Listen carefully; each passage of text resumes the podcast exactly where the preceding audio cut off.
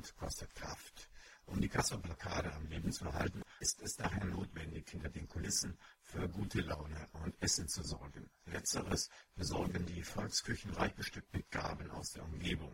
Matthias, der die Volksküche auf der SO-Wiese in Bannenberg mitbetreibt, erzählt, wo die vielen Sachen herkommen. Das sind alles Spenden von Leuten, die ja tolle Sachen haben zum Hergeben.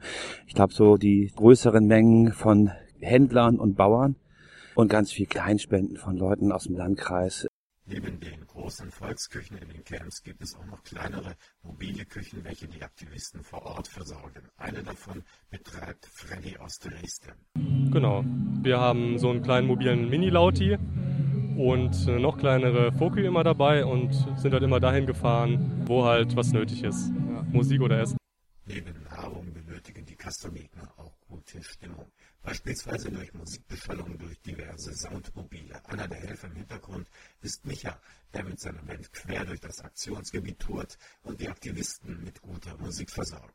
Wir sind ähm, mit Bandbus unterwegs und machen das jetzt schon zum zehnten Mal. Ja, und fahren immer zu irgendwelchen ähm, Ereignissen, wenn wir hören, ah, da ist Blockade oder sonst was. Dann fahren wir dahin und bespaßen die Leute. Es ist halt nachts manchmal ein bisschen langweilig. Steht man da irgendwo rum, gestern Wadeweizer Kreisel. So, die Leute standen da und ja, kommt noch, kommt auf einmal ein Auto an, Musik an und so freuen sie sich alle. Und es hat so ein bisschen äh, lockert die Atmosphäre auch oft auf.